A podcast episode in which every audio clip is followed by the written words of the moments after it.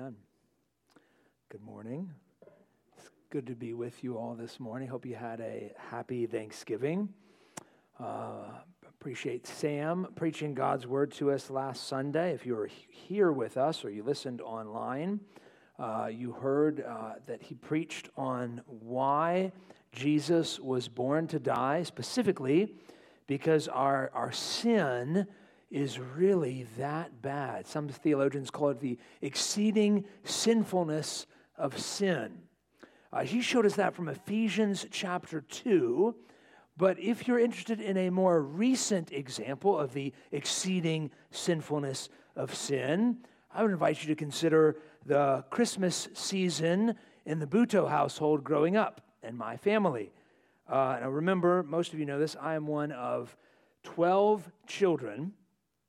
And in case you're tempted to think, oh, how magical it must have been to have 12 children around the Christmas tree on Christmas morning, let me assure you, it's not as magical as you might think. Uh, let me remind you of something that if you ever heard me officiate a wedding, you've heard me say before one sinner plus one sinner does not equal less sin. Okay, that math applies to a dozen kids around the Christmas tree, too. There was a lot of sin around the Christmas tree on Christmas morning in the Buto household. Uh, it was really special. Christmas was a big day for us, it was a really important day for us, but that meant there was all the more ways that it could be ruined. So, for example, you could ruin Christmas in our house growing up uh, by peeking at your presents before Christmas. I remember my mom going to great lengths to have codes and all sorts of things to try to keep us from figuring out whose presents were whose. You could sin by telling somebody what you bought them before Christmas. That was a big no no in my house. Uh, you could sin by waking up too early on Christmas morning.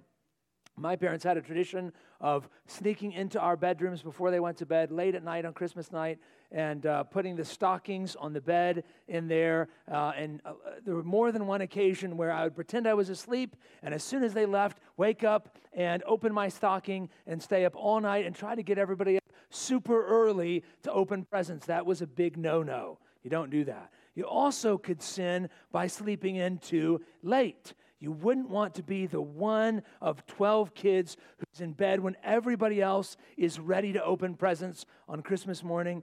You could sin by not communicating what we bought for mom, and she ends up getting 12 scented candles for Christmas presents. That was a big no no. Don't do that again. Uh, you could sin by not smiling for the Christmas picture after the presents were done. You could sin by spitting in the party mix. True story. So that way you could be the only person that got to have party mix on Christmas. There's all sorts of ways to ruin Christmas in the Buto household, but here's the cardinal sin. If you wanted to be a for sure, absolute Christmas ruiner growing up, don't like the present that someone got for you be ungrateful for a present that you received, and you would officially ruin Christmas. Now, this was all the more true if someone had spent maybe weeks or months planning the present. If, someone put a lot of effort, a lot of time, maybe even instead of wrapping it in a towel, maybe someone actually used real wrapping paper and if you're ungrateful for a present like that, you could ruin Christmas. And most of us know there's lots of reasons why you might not like a present. Maybe it's too complicated. You know, like the table saw my dad got for Christmas one year that stayed on a shelf in the garage for about five years until we finally gave it away to Goodwill or something. Or maybe the present's just too uncomfortable. Think Ra- Ralphie's bunny pajamas in a Christmas story. Or maybe you just don't like it. What if I told you that we too have received a gift from our Heavenly Father that many of us are tempted to disregard? A gift that some would say is too complicated too uncomfortable. A gift that some might say, I just don't like that. I want you to turn your Bibles to Ephesians chapter 1, verse 3.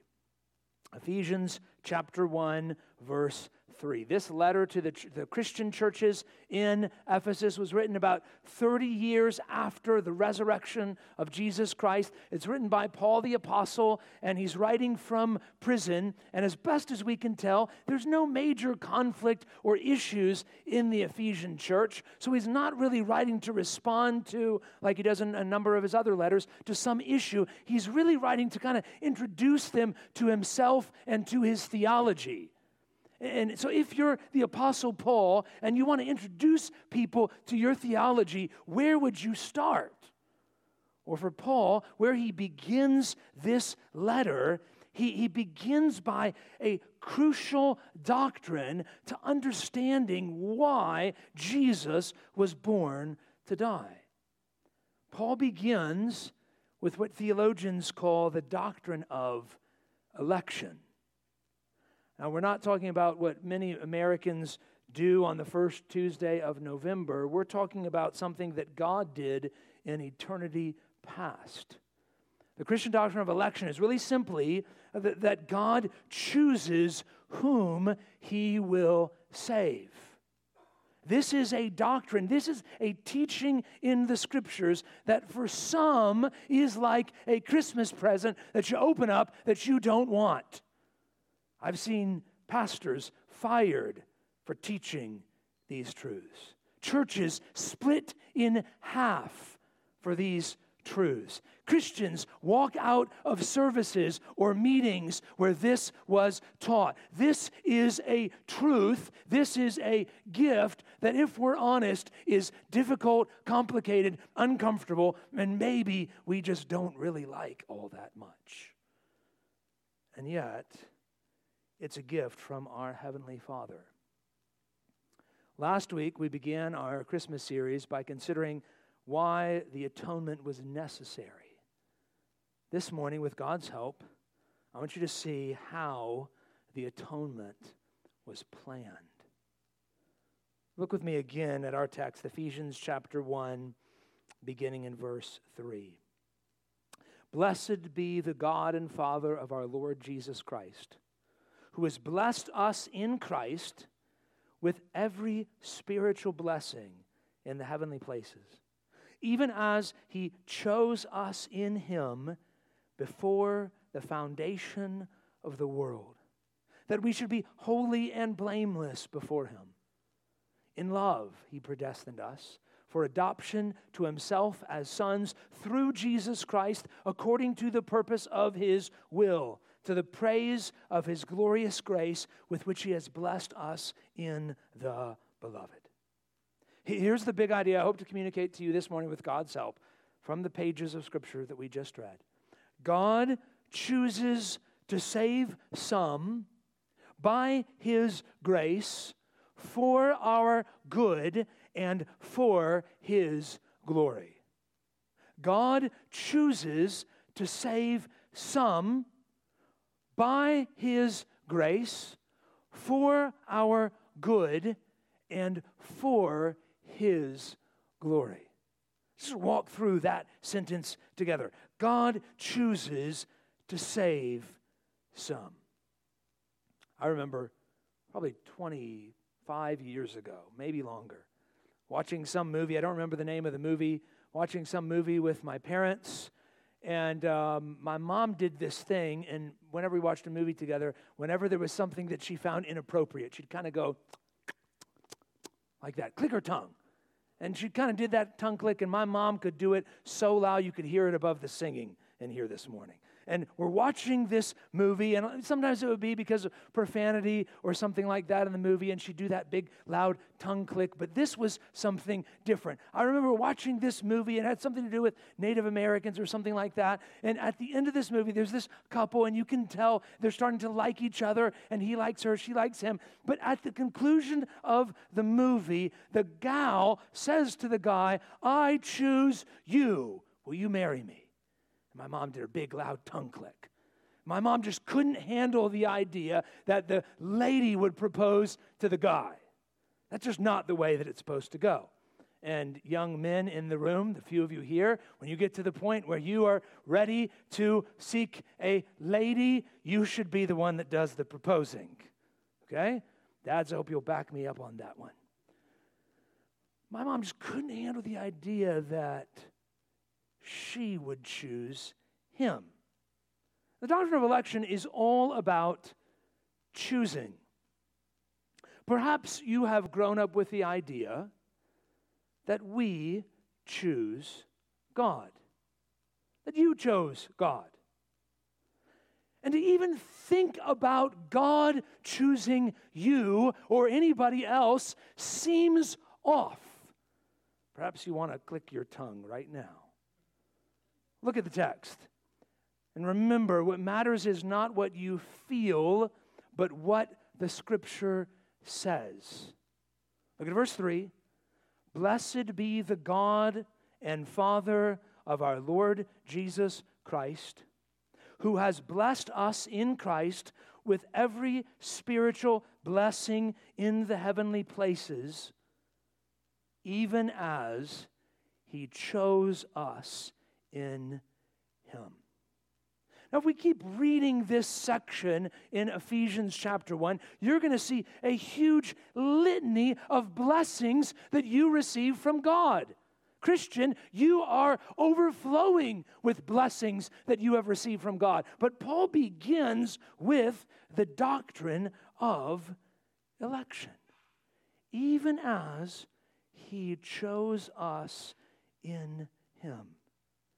Notice who it is who does the choosing. It is not you, dear friend.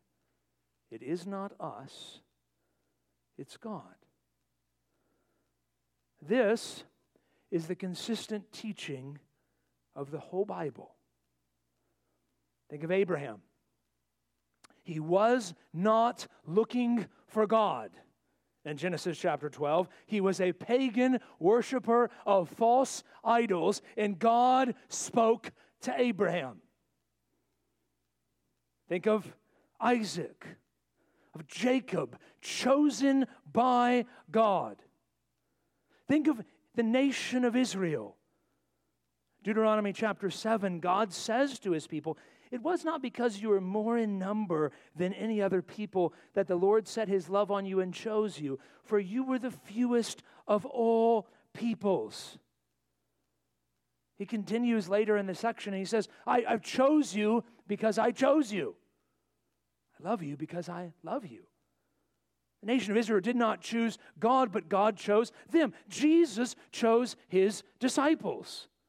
He makes this explicit in John 15. He says, You did not choose me, but I chose you and appointed you that you should go and bear fruit. And the scriptures are clear that God chooses all his people. 1 Corinthians chapter 1 For consider your calling, brothers. Not many of you were wise according to worldly standards, not many were powerful, not many were of noble birth, but God chose what is foolish in the world to shame the wise. God chose what is weak in the world to shame the strong. God chose what is low and despised in the world, even things that are not, to bring to nothing things that are, so that no human being might boast in the presence of God. Do you see it, dear brother, sister? You belong to God because God chose that you would. Maybe your response is, Well, I remember choosing. I decided to follow Jesus. Well, that's true. You did let, us not become so enamored with the doctrine of election that we deny what the Bible clearly teaches about what it means to become a Christian. You did become a Christian after deciding to follow Jesus. You really did repent and believe, dear Christian. But who chose first? And whose choosing was decisive? The doctrine of election in Scripture does not deny your choice to repent and believe, dear Christian, but it says that God chose before you did. And God's choice is decisive while yours is not. Let's see if I can put it this way. Imagine that Holly and I want to take the kids out to eat, and we've decided we want burgers and we've decided that we want to go to Red Robin. And so we we're going to go to Red Robin, but we want to give the kids a choice. And so we say to our children, listen kids, you got two options. We can go to Red Robin. They've got TVs in there, you know. You can look at the TV while we eat. And they've got those fun little screens. You can sit down and play a game while you eat dinner and they've got the big juicy burgers and unlimited fries. Remember the unlimited fries? And there's there's unlimited mandarin oranges if you want oranges for your side. And man there's that special salt you can pour on your fries. It's so good. I know you guys want lunch now. That's okay. So you, we can go to red robin. It's great. We can get burgers. It's going to be phenomenal. Or we can go to hardee's. Now no offense to anybody that loves Hardee's or works at Hardee's or you got stock options in Hardee's. Hardee's is fine, but you see, we kind of stack the deck, right? Now, the children are going to choose Red Robin. I mean, our kids have never been to Hardee's in their life. They're going to choose Red Robin. But whose choice was prior to their choice? Ours was. Whose choice was decisive? Ours was so too, even it's an imperfect illustration, but so too with God, dear Christian. You really chose, you really repented, you really believed when you became a Christian, and yet God's choice was decisive. God's choice was prior to your choice. You chose because He chose you. How did you get the repentance and faith in the first place?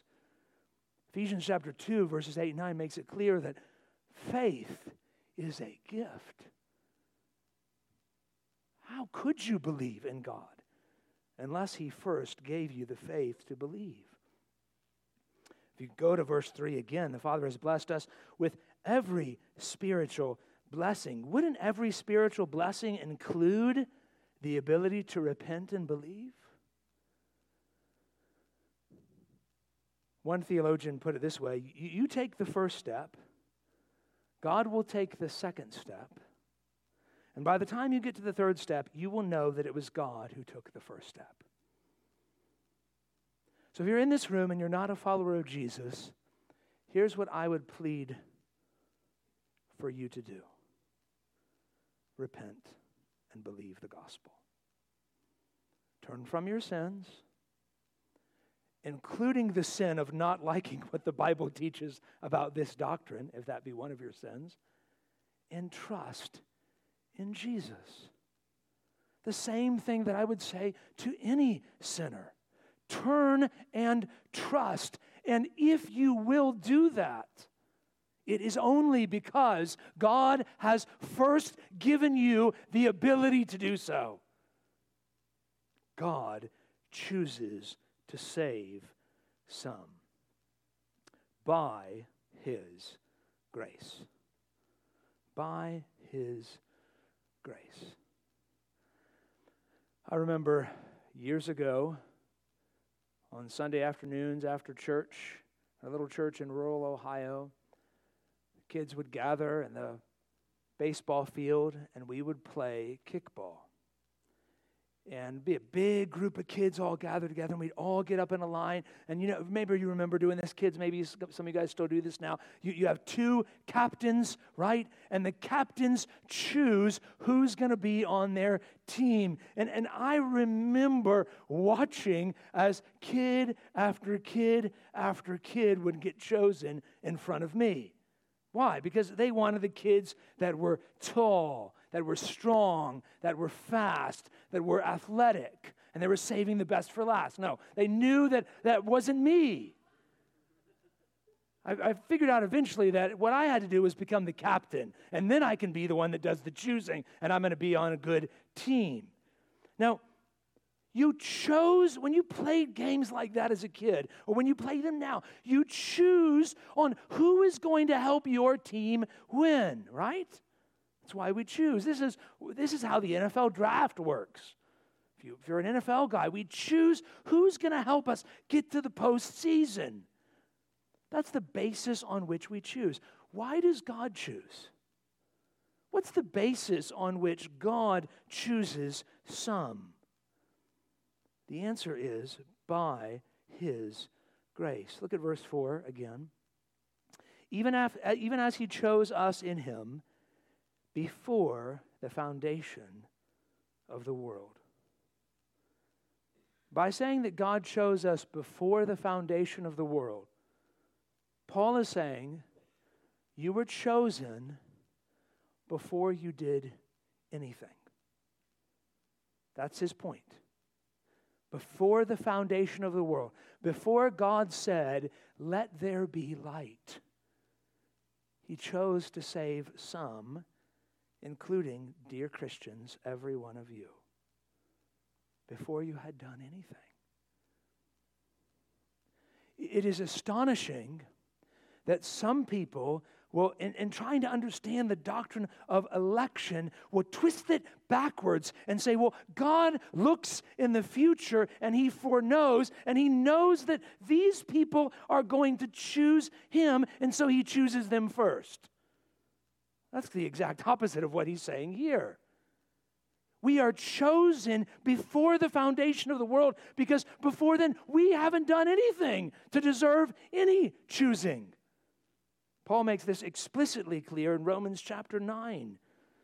Uh, by the way, I would encourage you, if you are a follower of Jesus that struggles with this doctrine, spend some time in Romans 8 through 11. Just, just let that marinate. Study those chapters. But in Romans chapter 9, beginning in verse 10, Paul talks about the story of Rebekah having two twin boys. You remember Esau and Jacob. When Rebekah had conceived children by one man, our forefather Isaac, though they were not yet born, and had done nothing either good or bad, in order that God's purpose of election might continue, not because of works, but because of him who calls, she was told, The older will serve the younger. Paul looks back to the story of Jacob and Esau and he says, Here is evidence of God's electing grace. He chooses some not on the basis of what they might eventually do, but solely on the basis of grace. We were telling our kids this story recently, and the kids brought up a good point if God was going to choose on the basis of what they would eventually do, you would think that he would choose Esau, anyways, right? After all, Jacob was a liar, a trickster. Jacob was a deceiver. Jacob was a bad guy in a lot of ways. And yet, God chose Jacob. Why? Because of grace. Dear Christian, God chose you not because he looked in the cor- down the corridors of time and saw that you would be a pretty good recruit for his team. He chose you because he chose you. He chose you because of grace. I would suggest to you, Christian, if you're tempted to believe that God chooses because he knows that we'll eventually choose him, that will eventually lead to pride or despair. That's what happens when we root these things in anything but grace. Pride, man, I'm so glad that I chose God. Or despair. What if I didn't really choose him right? What if I didn't do it well enough? What if I didn't really repent all the way? What if I didn't really have just enough faith? But the, the, the point is that with either extreme, you're looking at you And God says, when you want to understand the doctrine of election, don't look at you, look at me. He chose us before the foundation of the world. That's incredible, amazing grace. You were not chosen because you would eventually believe, Christian. You eventually believed because you were chosen. There's a couple of applications to this point, Christian. First, I would praise I would encourage you to praise God for your faith. Your ability to believe in God was itself a gift.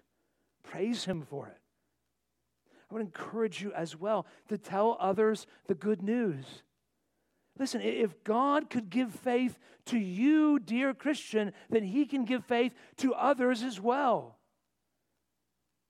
And I would also challenge you to love others the way that you have been loved. Don't love because of the good that someone else will do for you. Don't love because, you know, maybe if I do this for her, she'll do this for me. Love unconditionally. Isn't that the way that God has elected his people without conditions, unconditionally, not looking for some benefit to himself, but simply out of sheer grace? God chooses some by His grace for our good. For our good. There's a popular saying that God is a gentleman. He doesn't go where he isn't invited, and he doesn't force himself on anyone. And this is used sometimes to refute the doctrine of election. Well, God wouldn't do that. He's a gentleman. He wouldn't force himself on anybody. Well, let me ask you a question. Would you say that about a fireman? A fireman outside of a burning building, would you want that fireman to be a gentleman? Wait till he's invited in? Would you want him to wait until he's called upon to come inside and rescue someone from the flames? Or would you want him to take that axe and break down the door? Listen, the, the, the, seriousness of our need is much greater than a burning building. We are, apart from Christ, destined for hell. What we need in our hour of need is not a gentleman who waits to be called upon. If God were to wait until we call upon him, guess what? None of us would call upon him. Romans chapter 3 says, There are none who seek after God.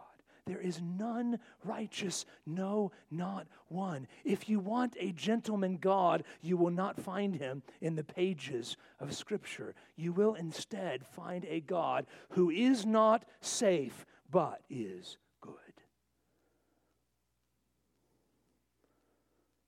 The text lists, lists two reasons why it is for our good that we are chosen.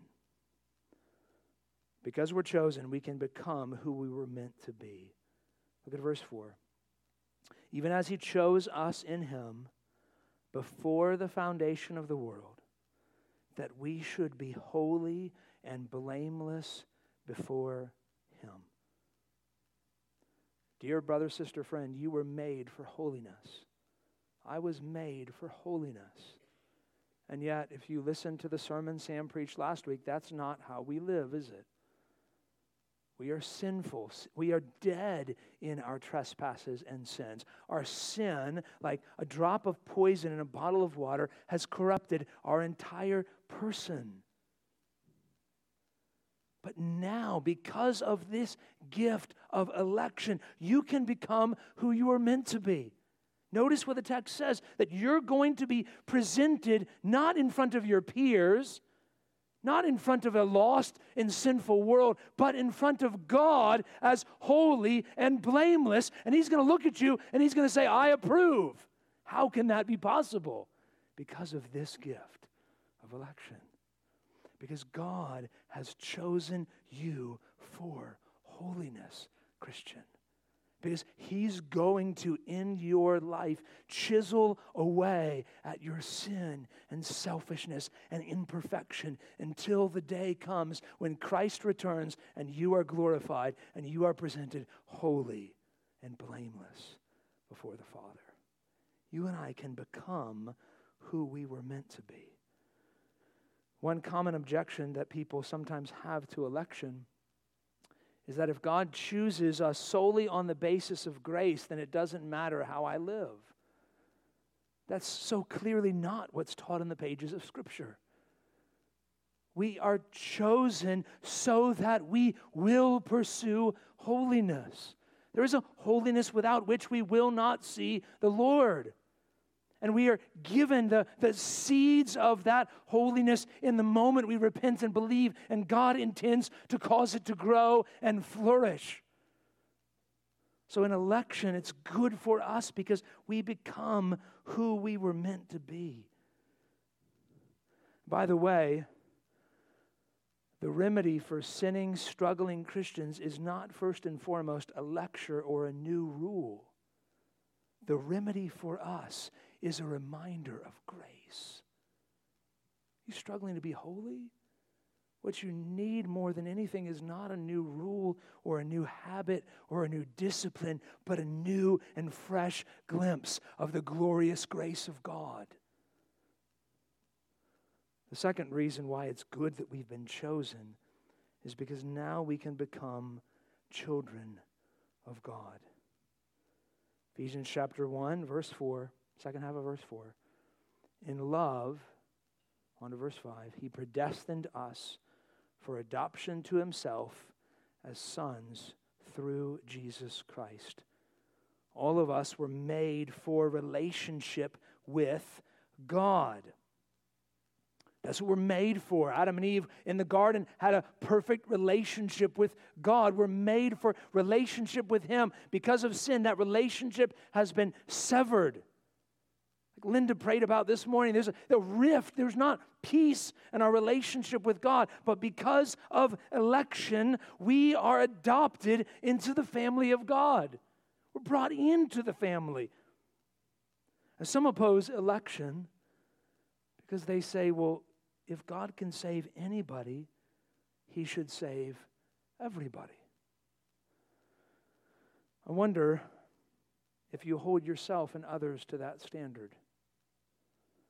There are, as of last week, 150 million orphans in the world. 150 million orphans in the world.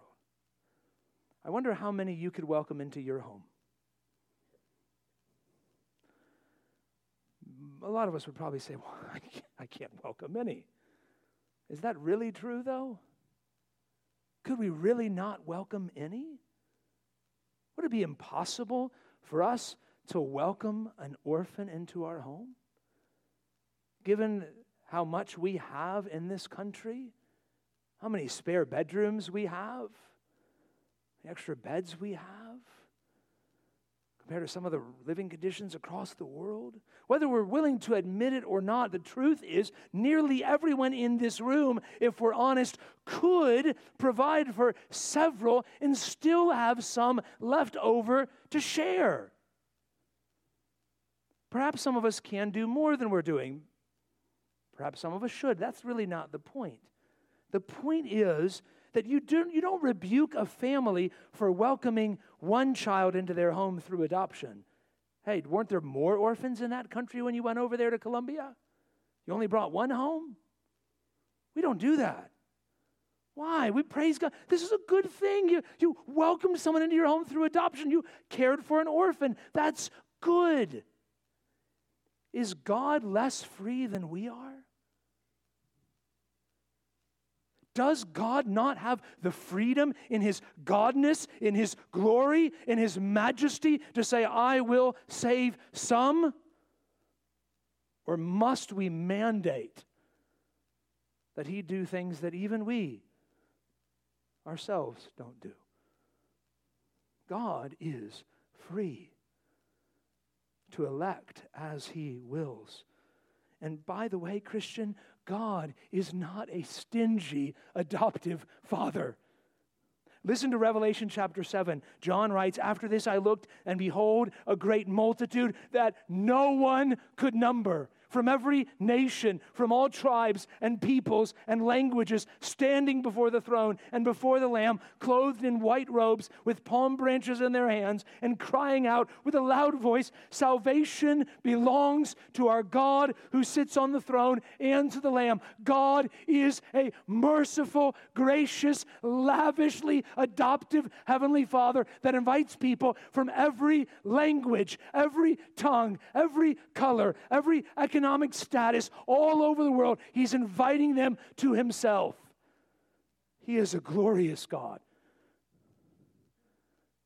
He chooses to save some by His grace for our good and for His glory. You know, there's something more sinister, I think, than disregarding the doctrine of election something more sinister than saying, I don't want that present. Using your belief in, your doct- in this doctrine as an opportunity for pride, that's even more sinister. I know in this room there are some who struggle with this doctrine. This is hard for you. I, I sympathize with you, dear Christian. There are others in this room, you got this, you're good. Oh, yeah, absolutely. And maybe, just maybe, you're proud of how well you get it. If understanding this doctrine leads you to personal pride, you don't understand this doctrine. This glorious doctrine ought to take your boasting off of yourself and say, only God gets the glory. And that's exactly what Paul says in our text. Look at middle of verse 5. According to the purpose of his will, to the praise of what? His glorious grace, with which he has blessed us in the beloved. Why did God choose some by his grace for our good and for his glory? Because he wanted to. Why did he choose you, Christian?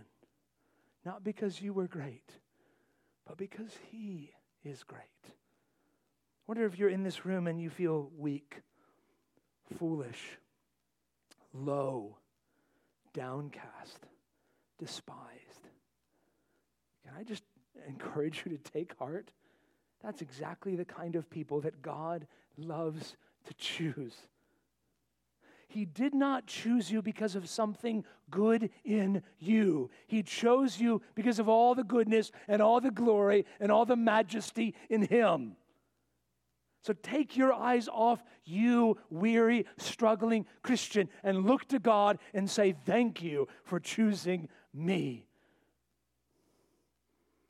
And if you're in this room and you're not a follower of Jesus, you cannot possibly be too low for God to choose you. It's impossible. God delights in choosing the low. And to the Christian in this room who wonders, well, am I really am I really chosen? I've messed it up too bad. If you did not choose yourself, then you can't be unchosen yourself either. God chooses to save some by his grace for our good and for his glory on the night that Jesus was betrayed, as they were eating, Jesus took bread and after blessing it, broke it and gave it to his disciples and said, Take, eat. This is my body. And he took a cup, and when he had given thanks, he gave it to them, saying, Drink of it, all of you, for this is my blood of the covenant, which is poured out for many for the forgiveness of sins. Did you notice the words that Jesus used? This is my blood, which is poured out for many for the forgiveness of sins. Jesus was born to die for a particular people, for his chosen ones, for you, dear Christian. So, how do I know if I've been chosen by God? Have you repented of your sins? Do you believe in the gospel? If yes, you could only have done that because God gave you the ability to do it. So praise Him. If the answer to that question is no, then do that now and belong to Him today. In just a moment, we're going to sing a song based on this text. And while we're singing, I'm going to ask parents, if you would, to please pick up your kiddos from PBC Kids so after we sing, we can take communion together. Let me pray for us, and then we'll stand and sing.